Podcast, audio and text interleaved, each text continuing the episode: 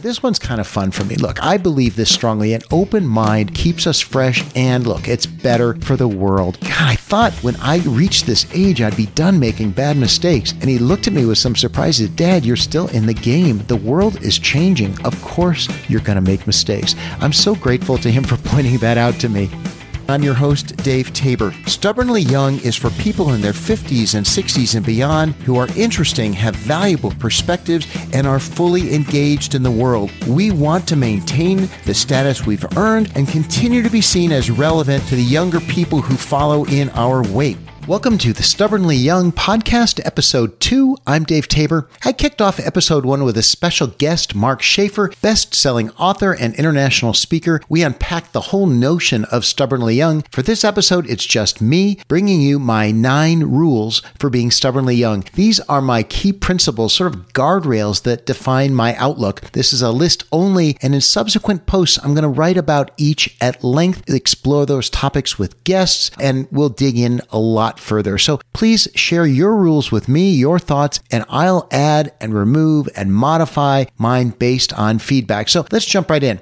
Rule number one is embrace the new world. And this rule was originally called embrace technology. I was convinced to change it because Cheryl pointed out that one doesn't have to love technology, that is tech devices. So I changed technology to the new world. And technology and innovation drives almost all change. So use some new tech hardware or software. I mean, most people do, but you really have to and lean into learning about technological changes in the world. That's a must. And I'm going to expand on this, including talking about my search to learn about nuclear fusion on a full on podcast uh, or a blog post about Rule 1. Rule 2 consume thought provoking content. My preferred sources are Audible and podcasts. I'd love to look for entertaining titles that teach and stimulate me to think outside my box. These can be business books, or sometimes I like to read fiction that stimulates ideas that help me stay stubbornly young. One, for example, is a book called Ready Player One. A lot of it takes place in what we now call the metaverse. I don't think it was named that when the book was written, but even though it was fiction, reading it has given me a lot of insights about where the metaverse is going, and it's encouraged conversations that I've had with others about the metaverse. Rule three, shifting gears,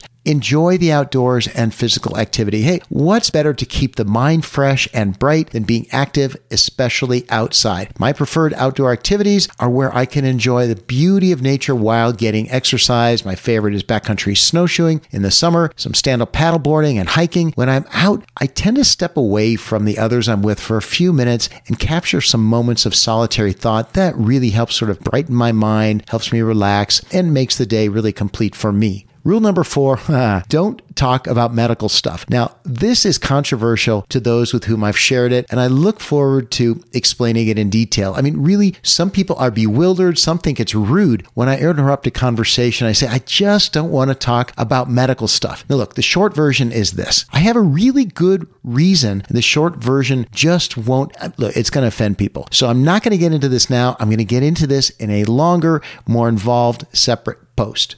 Rule number five be open to the merit of both sides of an issue. This one's kind of fun for me. Look, I believe this strongly. An open mind keeps us fresh, and look, it's better for the world. Our world has become so divisive, and that makes us feel negative towards others who don't share our perspective. Trying hard to at least understand, I mean, hey, even maybe appreciate things that we don't agree with in others. That keeps our mind positive and fresh. And I think really it takes some discipline, especially with all of the media that we consume that tends to want want to polarize us, trying to see both sides of an issue is really important to me. And that leads me to the next rule, which is six to be upbeat, keep a sense of humor, and don't complain. this is the hardest for me. I'm so envious of people for whom being upbeat seems to come naturally. But when I think of those to whom I'm most attractive, and I think most of us are most attracted, particularly those in the stubbornly young age group, they are all positive people. I mean, really positive people. They have a smile and it's sincere. I mean, sometimes when I'm frustrated, I think of my friend Tyler because he's so upbeat. I think, wow, he'd probably just laugh this off. All right, rule number seven learn something new. Learning new things makes me feel alive and creative. I wrote a post about experimenting with artificial intelligence generated art. I still do that. It's super fun for me. I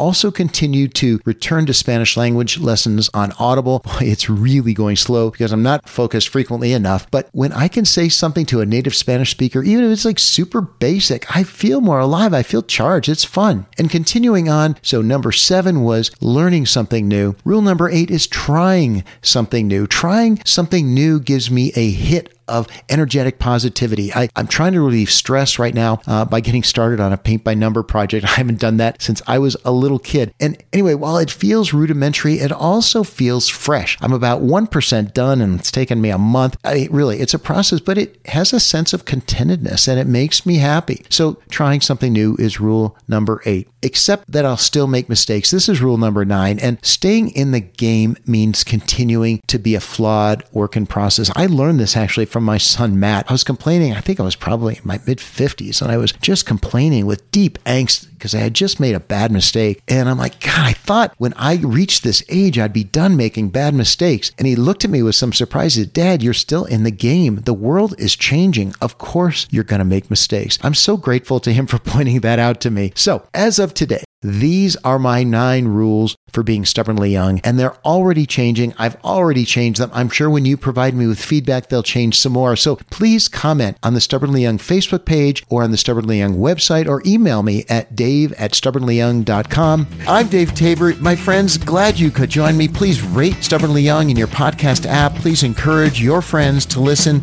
The journey of staying relevant for ourselves and to those we care about is an exciting one. Visit stubbornlyyoung.com to read my blog, subscribe, and send me feedback and ideas to make us all better at this. Thanks for listening. Onward.